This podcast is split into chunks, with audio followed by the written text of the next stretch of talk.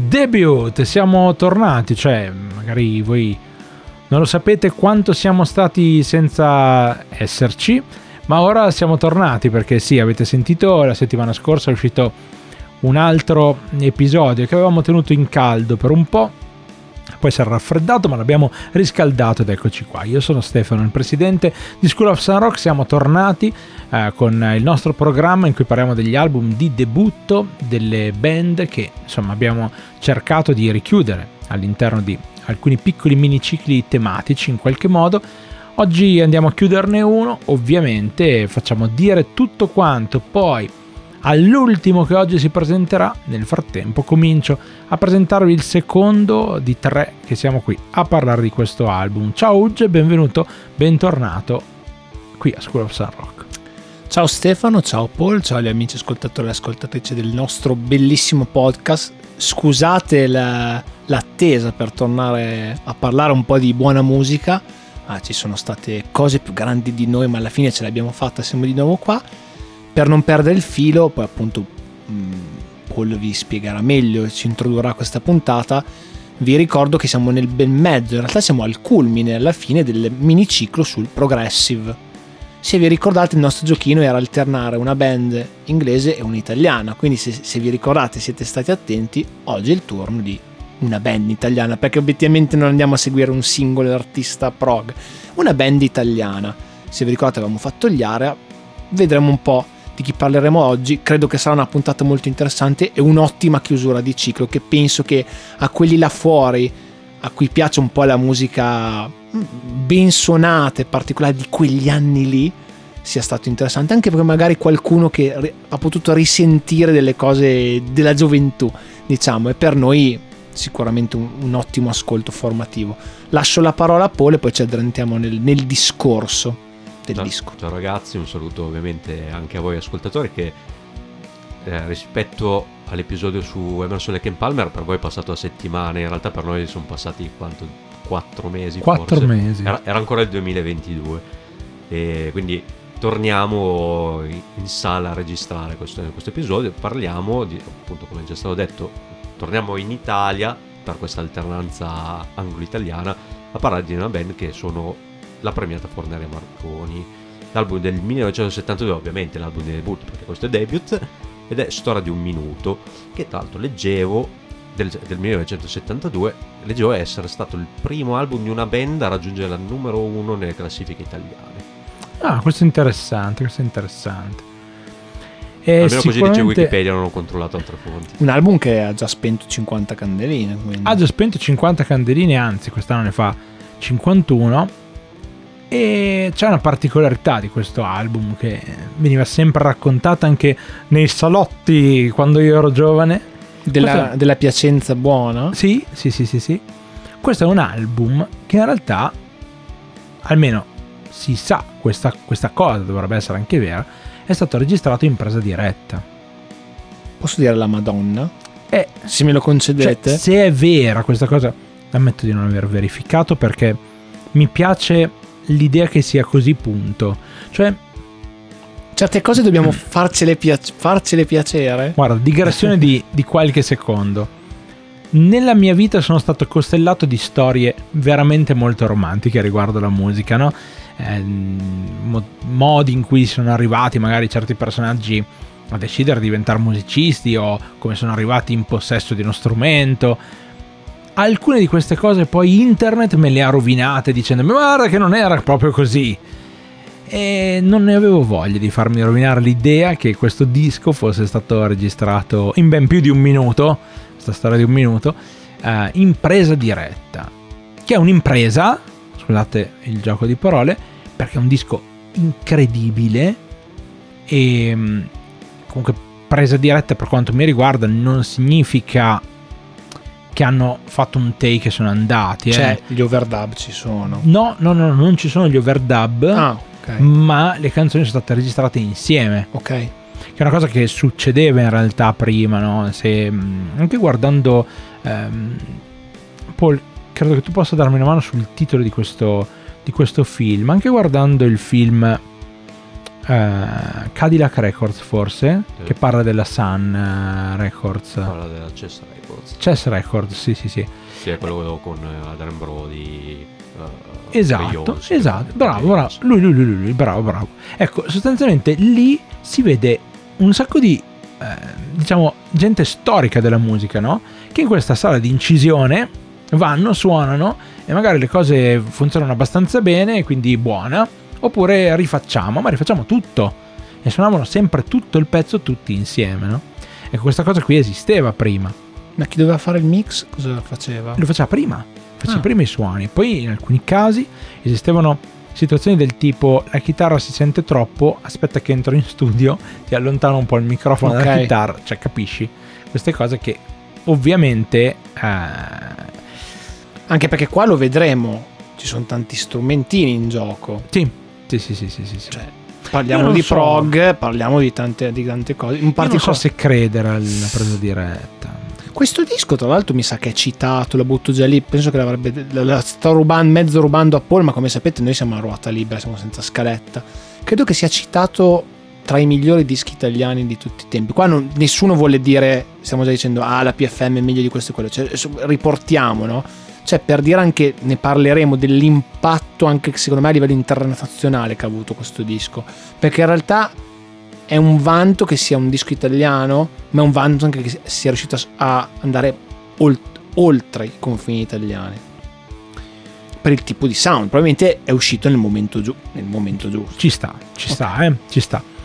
Io credo che ci sia stata veramente tantissima qualità nel prog italiano di quegli anni, e probabilmente in un ambiente diverso sarebbe uscito diversamente il prog italiano rispetto anche a quanto già bene è uscito, quanto comunque ha fatto, chiamiamolo rumore, scalpore, mentre il resto del mondo non riusciva a produrre musica così buona. Però diciamo che ciò che mi spaventa di più di tutto questo è che viene da un'epoca in cui era molto difficile magari che un disco entrasse nell'immaginario collettivo, ma una volta che ci entrava, ma anche semplicemente un artista che entrava nell'immaginario collettivo, a quel punto quell'artista era praticamente per sempre. Cioè, facciamo un esempio stupidissimo, no? Ferradini con Teorema, ok? Che è una canzone che è stracitata, straconosciuta e quant'altro, ma voi conoscete qualcos'altro di Ferradini? No. Cioè, proprio... Tanto sia io che Paul ce l'abbiamo nelle playlist in giro, perché... Quella canzone? Sì.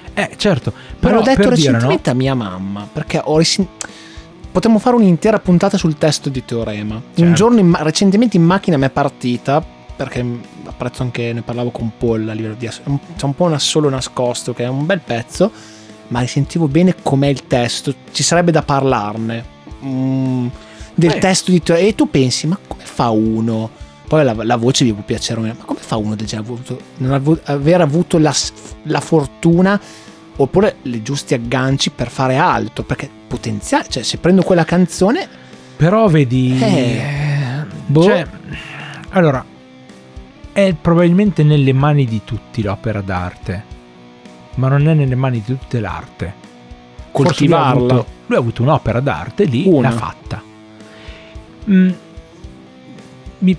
Mi permetto però di dire che Ferradini è rimasto nell'immaginario collettivo, quella canzone è rimasta nell'immaginario collettivo, non c'è altro. Ma potrei dirvi di Pappalardo, che al di là di diventare poi un personaggio televisivo a un certo punto, con alcune sparate che ha fatto, comparsate in programmi televisivi che ok ci stanno, però a conti fatti lui ha fatto una cazzo di canzone sola. Che ricominciamo? Sì. Che è un po' una canzone da cantare ubriaco al karaoke. Sì, esatto. Ma cioè lui comunque ha composto la sua esistenza di richiami a questa canzone. Oppure, ragazzi, conoscendomi, voi mi conoscete bene, potrebbe essere una canzone che io potrei cantare ubriaco sotto la casa di qualche ragazza. Sì, molto tranquillo. E poi essere arrestato per schiamazzi. Assolutamente. Molto probabilmente. E noi probabilmente faremo una colletta e un video mi faresti. Faremo una colletta per tirarti fuori di galera. Ma alla fine ci compreremo i Funko Pop. Recupereremo i soldi con la distribuzione del video. Assolutamente sì, assolutamente sì. Vabbè, ci sta. No, sta di fatto che secondo me la PFM ha questo piccolo rischio. Lo voglio dire perché in realtà di un sacco di band italiane di quel periodo a me non è che piaccia molto in generale la PFM. Sì, no, lo so che sono abbastanza una voce fuori dal coro e che probabilmente non sarà apprezzato questo intervento, però ho visto per tanto tempo e ancora oggi non sono riuscito proprio a scrollarmi di dosso quel pensiero. Ho visto per tanto tempo la PFM nominata come si nominano i Pink Floyd, no? Un po' per fare il fenomeno, sai, io ho ascoltato i Pink Floyd ieri, come se a quel punto una persona dovesse salire di 2 o 3 gradini nella mia scala personale di gradimento. Sai, un po' questa cosa con i Pink Floyd, cioè, perché sono molto citati, lo porti sempre come anche tra di noi sono molto citati. Sono troppo citati dalle persone che non sanno niente di musica e che vedono il Pink Floyd come il nome da citare per avvicinarsi a uno che secondo loro ne sa. Prima di tutto io non so un cazzo di musica, ce n'è troppa per sapere qualcosa. Niente so niente. E i miei gusti. Però non è detto che se tu nomini il gruppone super conosciuto... Mi stai dicendo che la PFM può essere usata in genere per dire io sono un po' il figo che ascolto un po' la roba prog anni 70 italiana, tu non l'ascolti, io sì. C'era un periodo in cui si potevano fare con alcuni gruppi queste cose, no? C'era un periodo storico in cui tu potevi dire che ascoltavi gli Iron Maiden ed eri diverso dagli altri. Oggi dire che ascolti gli Iron Maiden è praticamente... Dire che ascolti gli AC/DC è praticamente come... ascoltare del pop, nulla di diverso, sì. No? E se da un lato non c'è nulla di male, dall'altro non è che poi puoi utilizzare gli AC/DC per dire, a volte lo fanno dei genitori con me, no? Mi dicono perché lo voglio instradare bene e gli faccio ascoltare gli AC/DC. Allora io chiedo magari, ma perché li ascoltavi tu da giovane? E molti dicono no, però so che comunque è una musica, cioè credo che sia molto più incisivo per tuo figlio vederti cantare la canzone di Neck piuttosto che fargli ascoltare una roba che anche tu stai imparando insieme a lui. È la mia, certo. la mia idea. E credo che molto la PFM abbia vissuto, almeno nelle persone che ho incontrato io nella mia vita, che non sono migliaia, però a parlare di queste cose sono stato con tanti ragazzi nel corso del tempo. C'era un po' questa cosa qua, cioè non è che la gente li ascoltasse veramente, però te li citava. E se ascoltava una canzone ti recitava come per dire visto? Cosa dovrei vedere? È quasi alla stregua di chi dall'altra parte ti arriva dicendoti il mio gruppo preferito è, e ti spara lì un nome e tu gli chiedi ma quanti dischi hanno fatto? E ti dice hanno fatto un singolo su Spotify. Se un gruppo ha fatto un singolo su Spotify e sono il tuo gruppo preferito, probabilmente io e te di musica non riusciamo a parlare. Che non hai una controprova che questi possono fare bene, certo. È il teorema di Ferradini, grande. Così. Cioè tu sei riuscito a fare con questo triplo carpiato un gancio ancora con Ferradini. No vabbè, ma perché io già me l'ero dimenticato, ma perché secondo me, cioè da un punto di vista proprio mentale, no, c'è una pigrizia incredibile nel cercare veramente di formare un proprio gusto concreto. Ok, allora ci si basa su ciò che si capta nell'aria. E quindi il nome Metallica oggi non è più il gruppo di quelli che urlavano nel primo disco o che erano più ordinati, composti e rabbiosi nel secondo e così via, no? Metallica è diventato il nome per dire visto? In macchina non mancano nella playlist i Metallica. E quindi... cioè non è che mi diventi più simpatico o mi sembra che tu ne sappia di più perché giunti Metallica nella tua playlist, cioè. Ma cosa importante per entrare, che siamo a gamba tesa, voi, anche, chiedo anche a Paul, cioè, conoscevate già il disco, conoscevate già la band, non so, anche un parallelo con gli Area, se vogliamo rimanere nell'ambito del ciclo, conoscevate più uno l'altra, perché comunque le proposte, ci ripensavo oggi prima di venire a registrare, in realtà l'ambito è quello lì, in realtà poi lo potremmo vedere, sono un po' diverse le proposte, cioè nel senso non tanto la finalità, proprio il tipo di canzoni. Anche prima si parlava della battuta storia di un minuto, in effetti ma il disco dura 34 minuti, cioè non è che il disco duri tanto, sono pochi, ma il disco dura 34 minuti, eh? È un disco prog che dura 34 minuti, quindi possiamo anche discutere di questo. Quindi tipo tu Paul, che rapporto hai con la PFM? In realtà penso che sia l'unico disco che ho sentito da PFM per intero, così a memoria.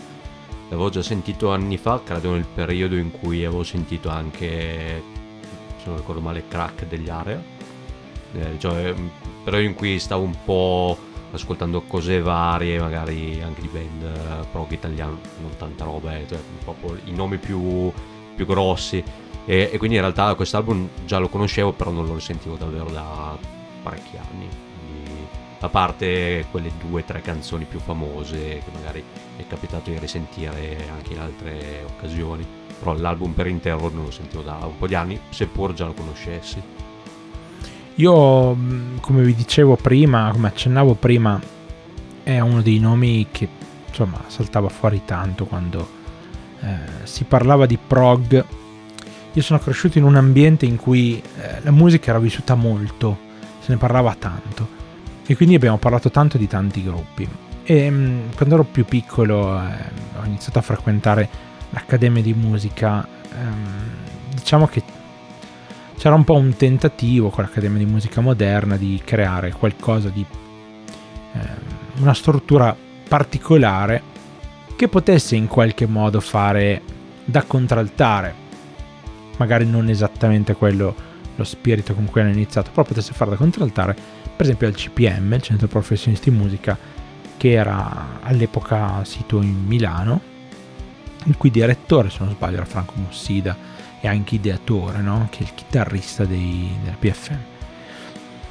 Quindi c'era anche un po' questa cosa, no? di voler fare eventualmente quello che poteva essere un salto di qualità, no? Passare e diventare un allievo di quella scuola. Non è successo perché in realtà all'epoca c'era un ragazzo che suonava la batteria, che si è iscritto al CPM, è partito, è andato là e faceva avanti e indietro, e 2 volte a settimana, se non sbaglio, andava a Milano e tutto, e tornava cambiato, ma cambiato in peggio, cioè nel giro di poche settimane il suo snobismo su molte cose anche che ascoltavamo, così via, e questo mi aveva un po' tenuto alla larga, no? Mi sembrava un grosso difetto da parte sua venire e non essere più allineato alla musica che fino a quel momento io condividevo con lui. Poi in realtà probabilmente se questa cosa fosse accaduta quando io ero un po' più grande, un po' meno permaloso per i miei gusti musicali, allora probabilmente avrei accettato diversamente la sfida di trovare un linguaggio comune, invece all'epoca non c'è stato questo desiderio, e la cosa mi ha allontanato un po'. Ma io conoscevo già però la PFM, quindi non posso dire che questo mi abbia portato antipatia nei confronti della PFM, tanto da dire quando ho ascoltato il disco avevo dei bias incredibili che non mi hanno concesso un cazzo, no, anzi. Quindi il punto chiave qual è? È che li avevo già sentiti, ma tu mi hai chiesto un parallelismo con gli Area, e io però sono passato prima dagli Area, e passando prima dagli Area è un bel casino, perché tutto quello che viene dopo ti sembra troppo poco rispetto a quanto hanno poi prodotto, provato e sperimentato gli Area. Quindi per uno che andava ascoltando questo genere cercando i migliori sulla piazza, cercando di capire se erano meglio quelli o i Dream Theater di turno o i gruppi che si scoprivano all'epoca, no? Perché poi il prog era diventato quello per noi. Se magari ascoltare il progetto super gruppo tirato fuori, non il Liquid Tension Experiment, no, ma magari gli Abstract Logic oppure altri personaggi di questo tipo qua.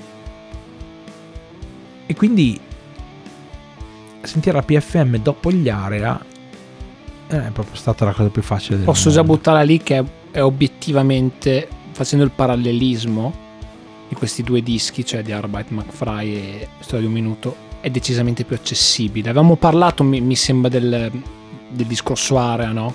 Della proposta. È decisamente una proposta, pur rimanendo prog in tantissime sfumature nell'arco dei brani, è decisamente più accessibile. Cioè mio padre, mio zio mi hanno sempre parlato degli Area. Mi sembra un tipo di forma canzone che comunque, tralasciando le fughe che ci sono strumentali, ne possiamo parlare, sia decisamente più facile da assimilare di un pezzo quasi jam che c'è sul disco degli Area. Ok? Sono d'accordo.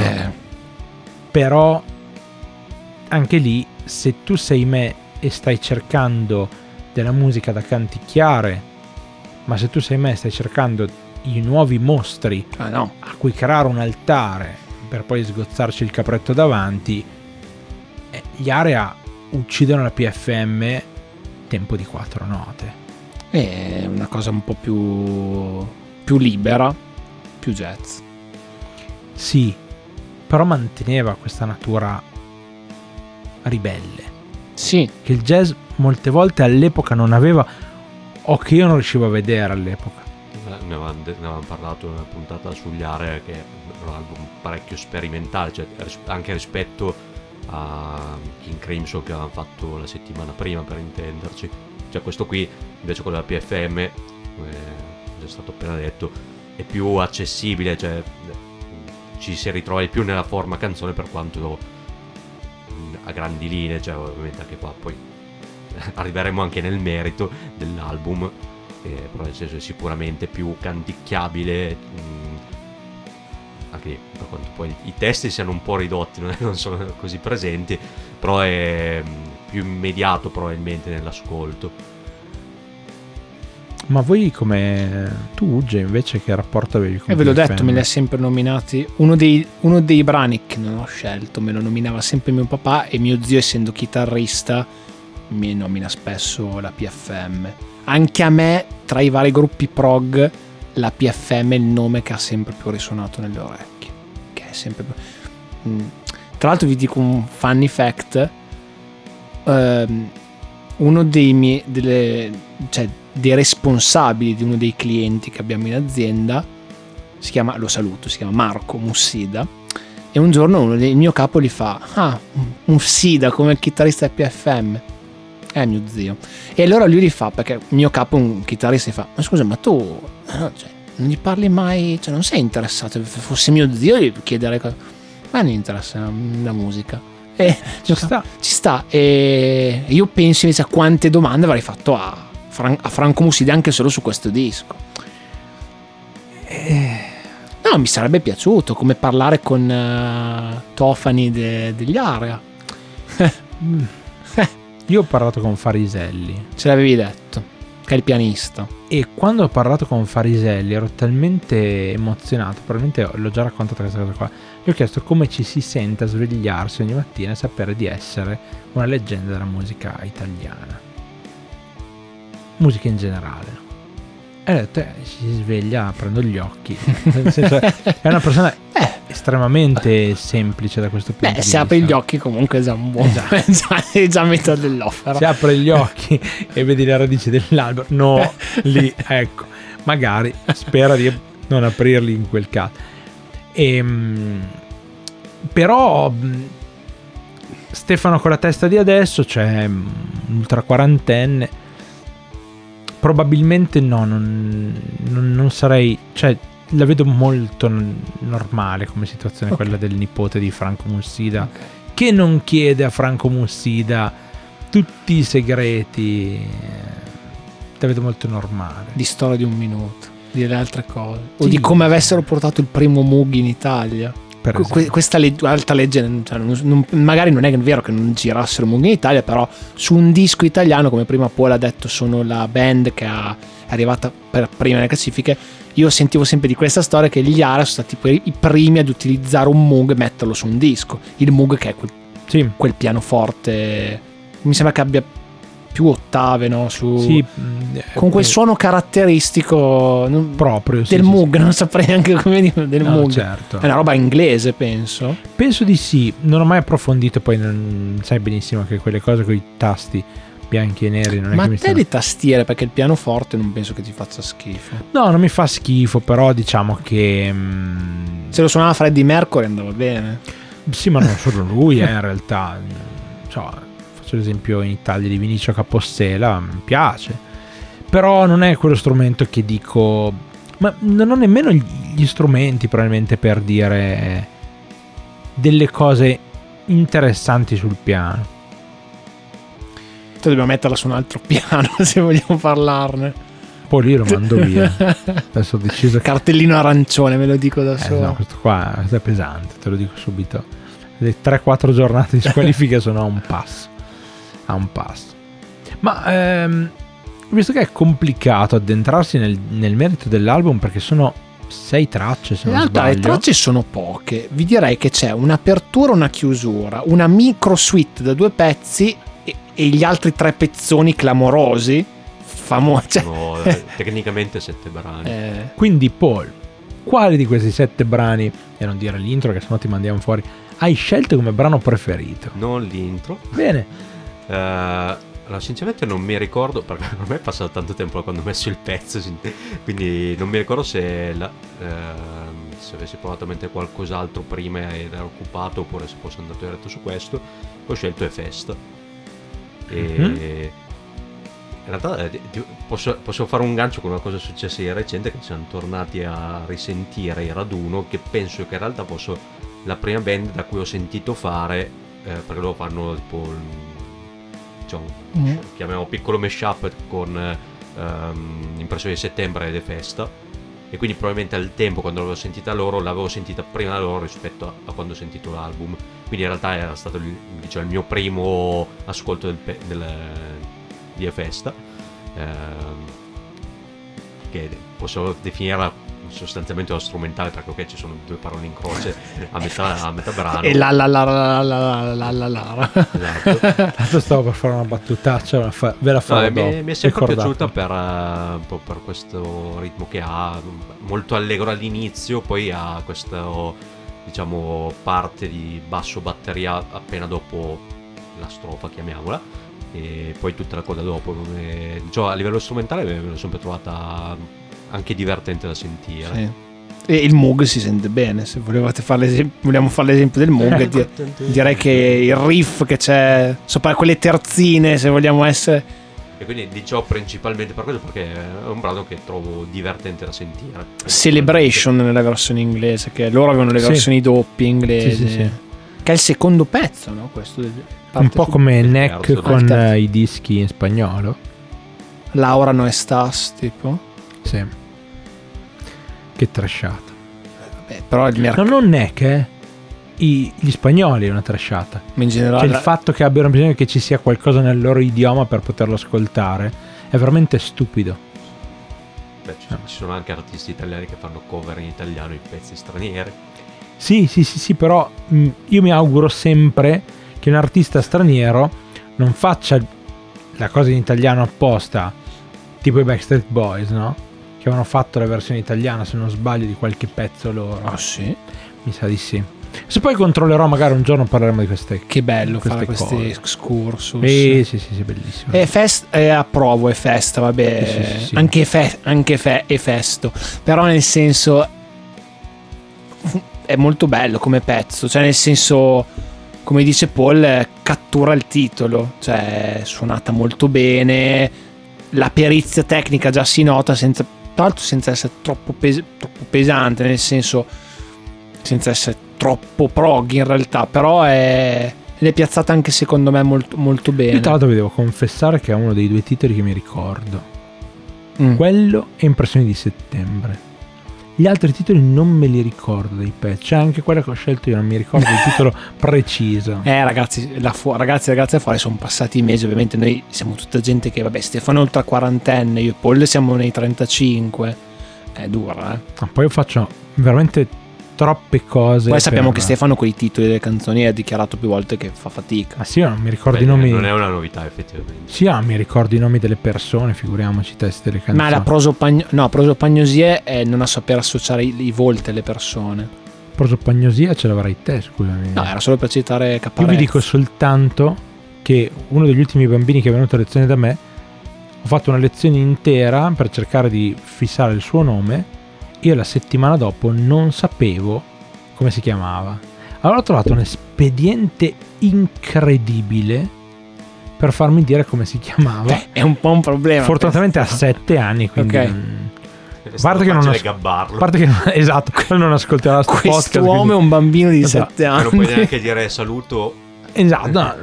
E comunque è stato molto bello perché è arrivato, gli ho fatto: ma te lo ricordi il mio nome? Perché io il mio nome me lo ricordo. E lui mi fa: certo che me lo ricordo il tuo nome, ti chiami Stefano. E gli ho detto: e ti ricordi anche il tuo?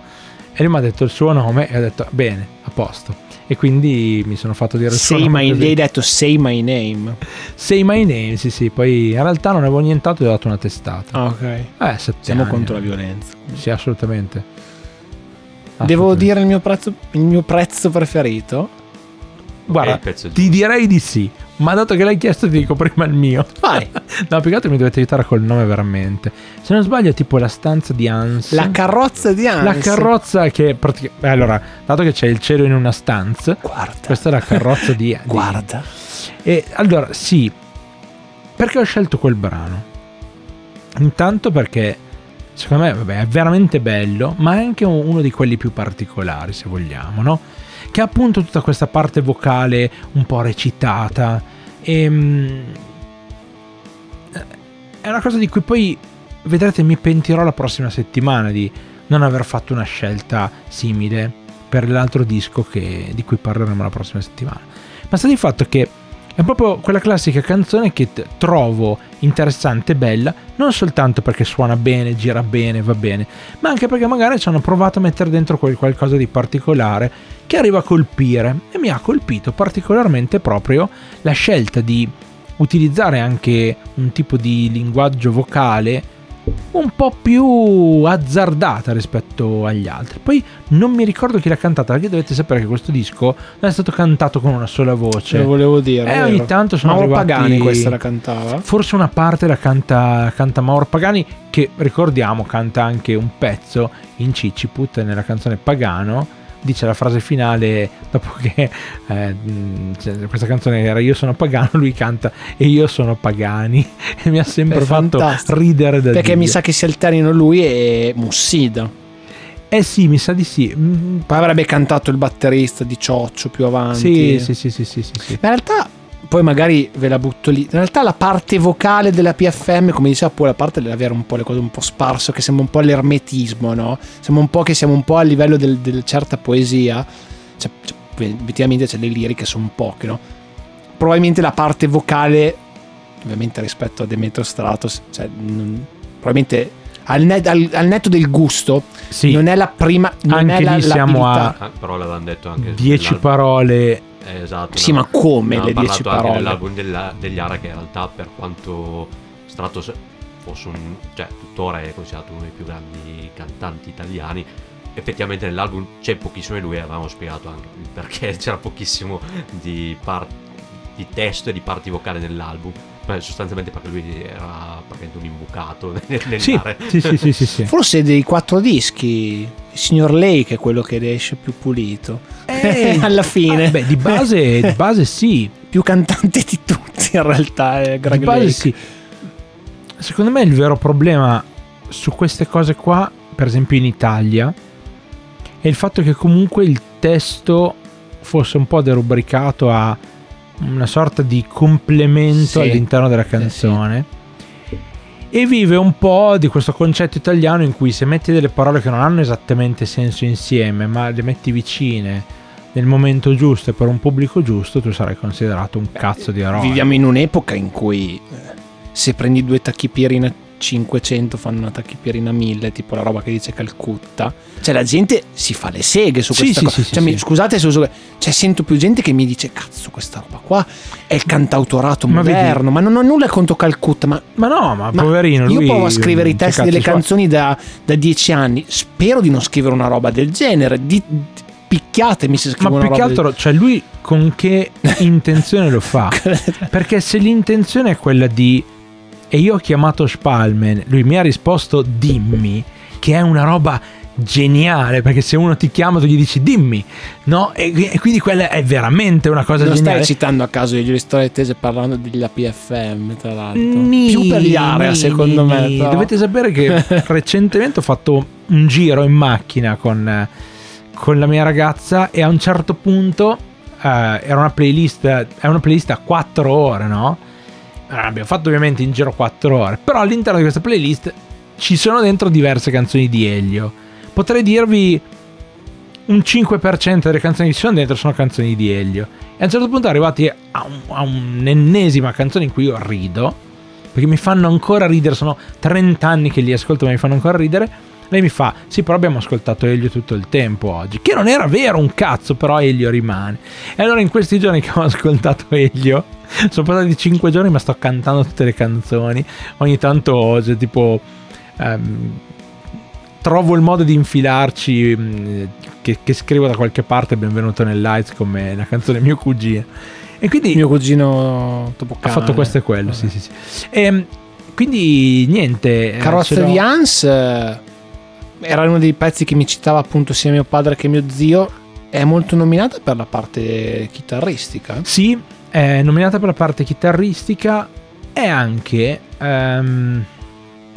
nel periodo in cui collezionavo un po' i dischi e che maneggiavo un po'. È anche interessante perché, se non ricordo male, sia quella e sia un'altra canzone, forse proprio Impressioni di settembre, sono diverse rispetto all'edizione che è uscita in singolo. E quindi c'era un po' anche questa nomea, no, per il collezionista medio di andare alla ricerca e dell'album e del singolo, no? Che per completismo, per completismo. Quindi io l'ho anche sentita nominare tanto quando ero appunto nell'ambiente del, sono dei pezzi più lunghi del disco, la Carrozza è 6 minuti e un po', quindi ce n'è. Tu Uge, alla fine che cosa sei andato a pescare? Chissà cosa avrò scelto. In realtà ho fatto un po' la mossa che fanno qua i miei due compagni ogni tanto, quando tipo c'è il disco della prossima settimana, metto già la canzone senza sentirlo. Io, senza colpo ferire, non avevo bisogno di risentire il disco. Io in realtà il disco intero non so se l'avessi già sentito prima, però io ho scelto Impressioni di settembre perché con l'esperienza che mi sono fatto penso di dire che sia una delle più belle canzoni italiane che abbia mai sentito, senza ombra di dubbio. La musica delle APFM, il testo di Mogol,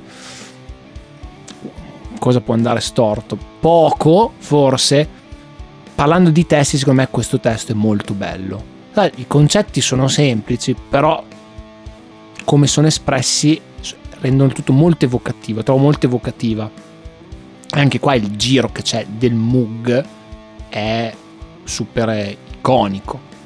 Diciamo un po' tutto il pezzo, cioè mi mette in quell'atmosfera lì.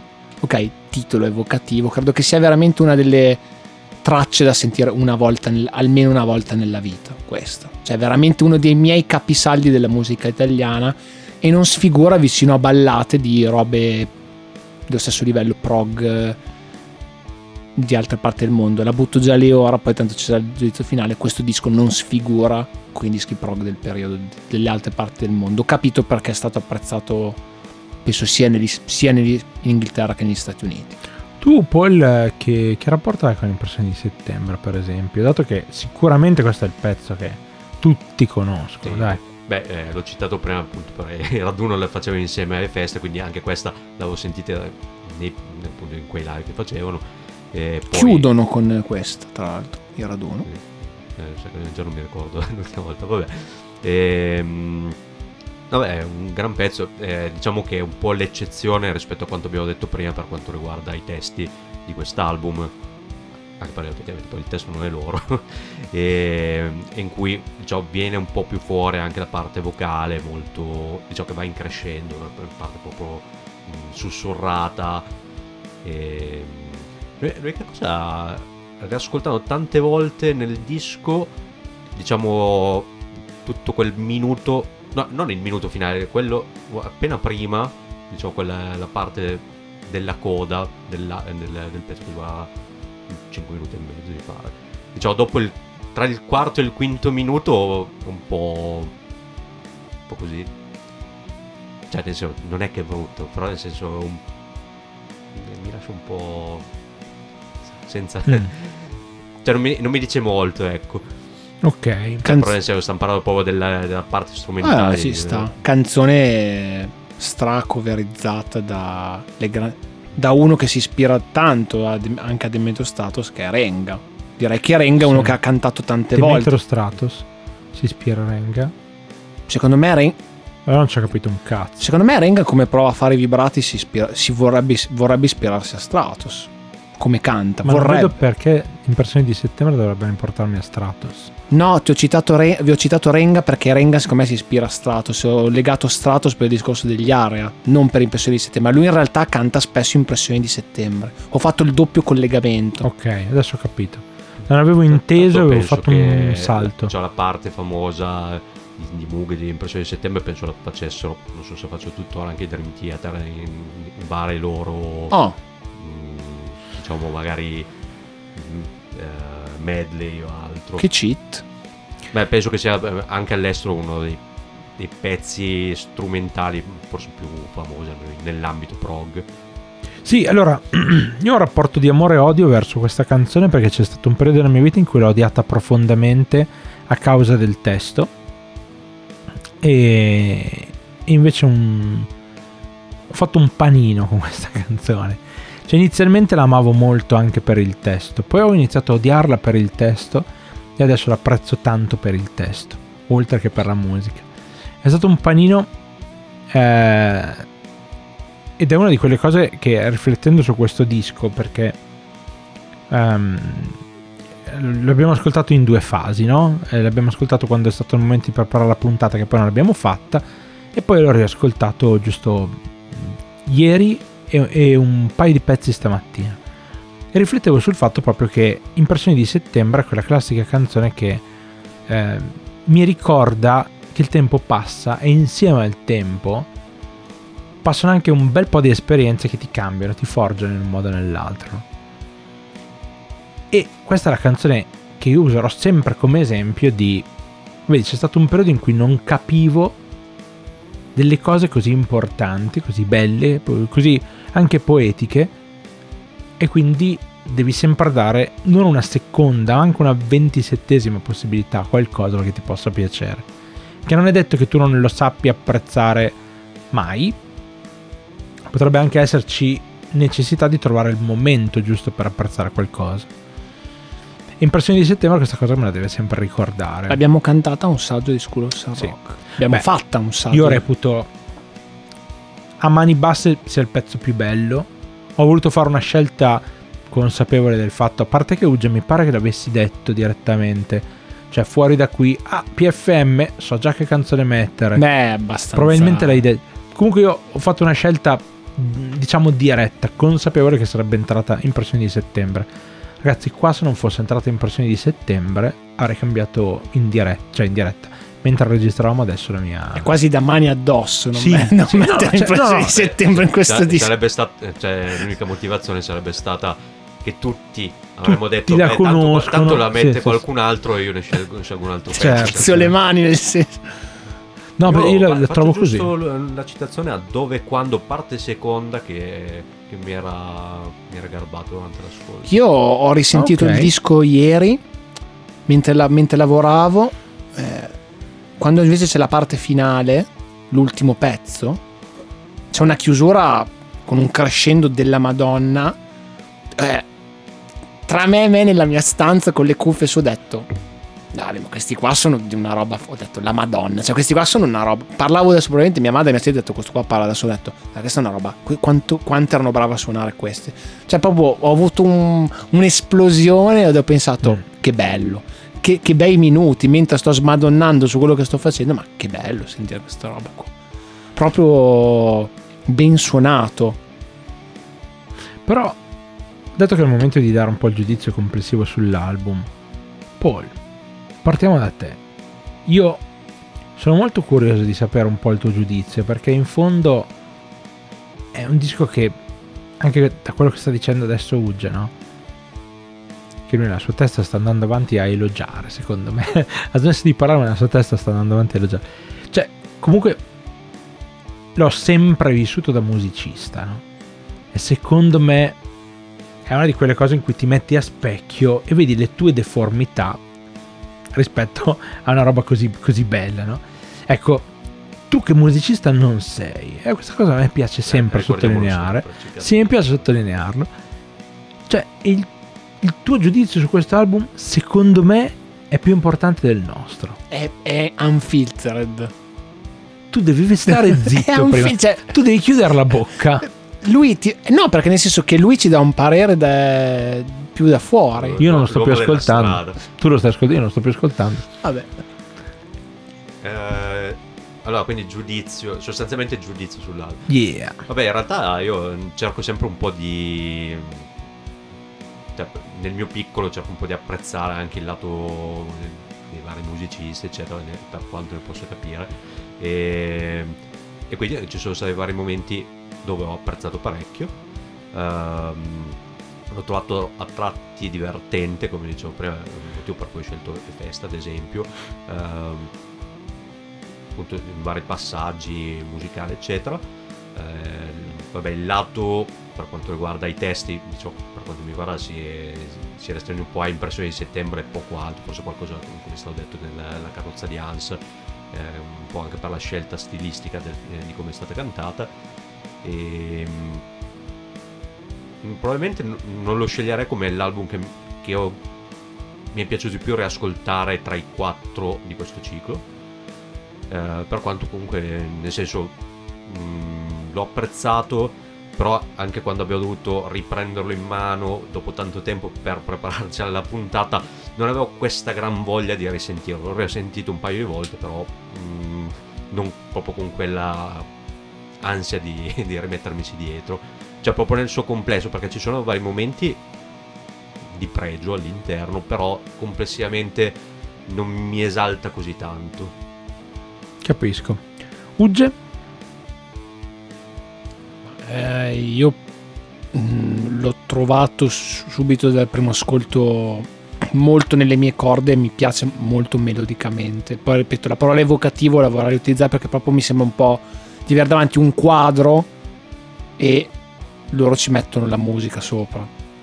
Cioè proprio, mi è piaciuto proprio ascoltarlo, non mi è pesato per nulla. È molto scorrevole, ne parlavo oggi col mio capo, dicendo che avremmo appunto registrato questa cosa. Scorre molto bene, cioè non vi posso dire è una suite questa cosa, questo pezzo, questo album, ma in realtà è molto ben gestito nella fluidità, no? dei brani, no? Anche un po' come, se avete notato, girino certi temi, cioè certi temi ritornano nei brani, cioè ci sono dei vari rimandi, ok? E ovviamente è più coeso di un lavoro di tipo di Arbeit McFry o degli altri che abbiamo sentito, ma per volontà loro. E l'ho trovato veramente molto molto bello da ascoltare, con dei picchi decisamente di alto livello. Per me, ripeto, non sfigura, per quel poco che so io di prog, non sfigura con altre produzioni. Se vi dovessi dire, dei quattro è quello sicuramente che ha il lato dell'accessibilità molto forte, come abbiamo detto, e anche questa cosa che rimane ancorato alle radici italiane quando si passa alla cosiddetta forma canzone. Secondo me è quello dei quattro, paradossalmente, che un profano potrebbe apprezzare di più, in realtà. No, su questo sono d'accordo anch'io, cioè probabilmente quello, se dovessi più facile, faccio il virgolettato che non si vede, tipo, non so, tipo a una persona a caso preso per la strada e mi dice: guarda, ho questi quattro album, quali ascolto per primo, in una situazione totalmente irreale in cui questa persona ha questi quattro album che abbiamo sentito noi, direi: guarda, se proprio non sai nulla di prog o altro, magari inizia dalla PFM. A livello di accessibilità, per quello che ne so io, e di questi quattro sì, io sono d'accordo. Poi ti sorprenderò probabilmente, ma è andata così. Sai a chi è successo realmente quello che hai appena citato? A mio cugino, incredibile. No, mio cugino è arrivato uno che gli fa: io ho questi quattro dischi, quale ascolto per primo? E mio cugino gli ha proprio detto: ascolta quello okay. Sì, diciamo, mancava la componente di surrealismo, che era esattamente i quattro dischi di cui abbiamo parlato noi. no esattamente i quattro dischi di cui abbiamo parlato noi. Sì. Bene, allora... sì. Poi gli è capitato un altro invece che aveva 4 dischi di cantautori genovesi. Ah, ok. Sì, gli ha chiesto ma da quale parto? E lui ha risposto, quindi insomma. Se dovessi buttarla lì anche per consigli per gli acquisti, tanto stiamo parlando di queste cose, dei 4 non è che voglio fare proprio la classifica, ma appunto questo è il più accessibile. Se siete un po' estrosi ma volete rimanere nel nostro ambito, gli Area. Sui 2 dischi inglesi, secondo me i 2 dischi italiani escono benissimo dall'eventuale confronto con i dischi inglesi. Non percepisco questa diversità incredibile. Devo dire che i 2 dischi inglesi hanno della loro, che probabilmente, se vogliamo essere, sono leggermente più rifiniti. Okay. Sì. Non ho un odio, però sapete, l'ho detto in puntata, che Emerson Lake and Palmer è un lavoro esagerato, ma Wakeman mi sovrasta molto. Wakeman, giusto? Sto facendo casino. Con Emerson. Infatti, visto. Emerson. Mi ucciderà. No, è morto. È possibile. Mi sovrasta molto, è quello che... Ecco, qua è la mia parte del musicista, faccio un po' fatica perché c'è troppo poco... Cioè, non è che le robe con poca chitarra non mi piacciono, però lì c'è troppo poca chitarra e troppa... Quindi se ci siete dei tastieristi, Help va benissimo. Obiettivamente il lavoro... dei tastieristi valutati. Il lavoro dei 4 più inciso nella pietra e con dentro la canzone prog...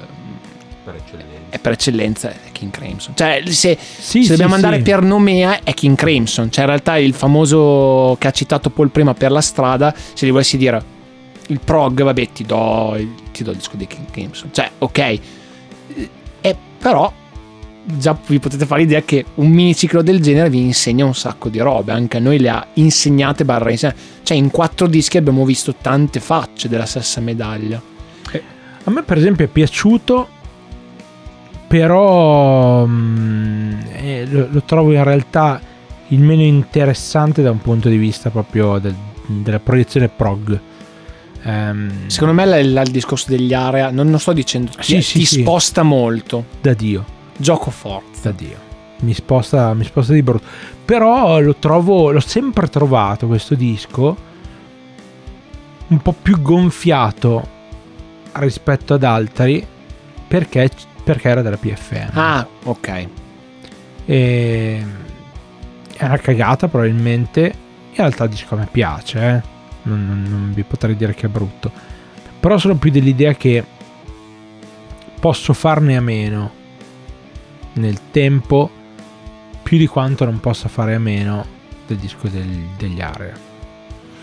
Quindi io non ti posso dire niente, ma nel senso, e anche il discorso dei King Crimson sono un altro gruppo che un po' vive del problema, certo, della PFM, ma gli stessi Area da un certo punto di vista un po' più di nicchia, ma quando entri in quella nicchia lì è bella la copertina, è molto... Non so un cazzo di arte, non so se neanche dire surrealista copertina, non so che cazzo sia la copertina di Storia di un minuto. Io pensavo di essermela sfangata, non mi ricordo bene come fatto. C'è una faccia con un albero dietro, con è barbalbero. Sì, quando poi cammina un ent. Sì, la parte che è stata tolta. Ah no, è Tom Bombadil che è stato tolto. È un minuto, ma lui ce ne mette 37 perché 34 perché è un ent. Ah. Che parlavano molto lentamente. Di un minuto. Sì. Okay. Abbiamo chiuso. Ragazzi, compratelo, ascoltatelo su Spotify. Date i soldi a Mussida. È ancora vivo Mussida? Sì, ma non suona più nella PFM. Ok, allora date i soldi a Mussida, che sicuramente non suonando più nella PFM farà più fatica arrivare alla fine del mese. Però penso sia ancora il CPM. Non lo so. Voi dategli i soldi. Cosa, ma avete sentito altro della PFM oltre a questo disco? Sì. Io sì, assolutamente sì. E resto dell'idea che siano sopravvalutati. Poi, pam, razzo. Stefano è così, tipo quando meno te l'aspetti ti cala giù la roba. Allora, fermi tutti, non è che vi sto facendo la stessa sopravvalutazione che si può fare quell'artista veramente super sfigato che viene sopravvalutato, che ne so. No, secondo me forse era più adatto il termine che ho usato prima, ovvero pompato. Secondo me è un'accezione diversa rispetto a sopravvalutato. Bravo, cioè loro sono veramente hyped, validi, però viene mangiata la loro bravura da tutto il contorno. Non so come dirvi. Avete presente quando c'è una ragazza che è veramente veramente bella al naturale, ma poi tutti dicono ha un fisico incredibile, no? Invece poi magari al netto del fisico incredibile c'è proprio della bellezza dentro, no? Che non viene mai citata perché il contorno... Io faccio sempre questo esempio del cazzo, ma secondo me funziona da Dio. Diletta Leotta è una buona giornalista. Sì, cioè, questa cosa non viene mai fuori, però. Non è una cosa stupida. Cerco di spiegarlo sempre a mia mamma questa cosa, dico che ti piaccia o meno lei fisicamente, e dico però l'ho sentita più volte parlare anche con gli allenatori, è competente. È competente. Quello non posso, poi ti può piacere o meno come fa. Secondo me Karius piace sicuramente. Sì, sì, sì. Dopo ha sbandato Karius, però la Leotta la vede benissimo. Più quello che vedere gli highlights di quella finale. No, allora sostanzialmente io dico è una sorta di questo mondo qua, no? C'è tanto intorno che poi si perde il nucleo. Questi sono veramente bravi, ma non nel modo in cui pensate voi. Ma sono sopravvalutati come Marvin Gaye. Quello era proprio un disco brutto. E qua chiudiamo, Saluti, dai. Stato... Saluti. Sì, è stato un piacere per tutti, soprattutto per voi che ci avete ascoltato, lo so. Grazie per aver seguito questa puntata, ringrazio ovviamente anche Uge per aver partecipato. Grazie di nuovo Stefano e Paul, mi sono divertito un sacco, abbiamo chiuso secondo me benissimo il ciclo, spero che là fuori sia stato apprezzato da ragazzi e ragazze, giovani e meno giovani. Ascoltate questi dischi perché vi dovete preparare al prossimo ciclo, perché ovviamente noi siamo dei pazzoidi, il prossimo ciclo è una roba completamente diversa, ma proprio completamente diversa, quindi preparatevi, seguiteci. Vi ricordo che potete recuperare le puntate su Spotify, ospitati come sempre da School of San Rock. Noi adesso, quando Paul vi dice qual è il prossimo miniciclo, capirete perché noi siamo i veri 21st Century Schizoid Man. Sì. Vai Paul. Dici tutto mentre ci saluti e ciao, ti ringrazio anche. Ovviamente un saluto anche a voi ragazzi per la bella puntata dopo tanto tempo, un saluto a voi che ci avete ascoltato da casa o dall'auto o dalla corsetta mattutina, e appunto abbiamo finito questo miniciclo prog anglo-italiano, ci spostiamo all'altra parte dell'oceano per fare una cosa appunto totalmente diversa, ovvero cantanti donne canadesi senza distinzione di genere o altro, semplicemente cantanti canadesi. Non chiedeteci perché, ma è così. Un saluto. Risentendo l'ha detto lui, non ha senso, cioè non ha un filo logico. Era necessario metterci Avril Lavigne e non sapevamo come fare. Spoiler, ci sarà Avril Lavigne. No, non lo so se c'è, perché poi alla fine sono usciti i due nomi sono già scritti sulla pietra. Ma devi di solito lui non dice chi l'album o chi, non mi ricordo già più. No, lo lasciamo per la prossima settimana, a questo giro. È una donna canadese. Sì. Non è una tenda, ma è canadese, e con questa penso aver detto la stronzata più grossa della serata. Buona a tutti. Ciao.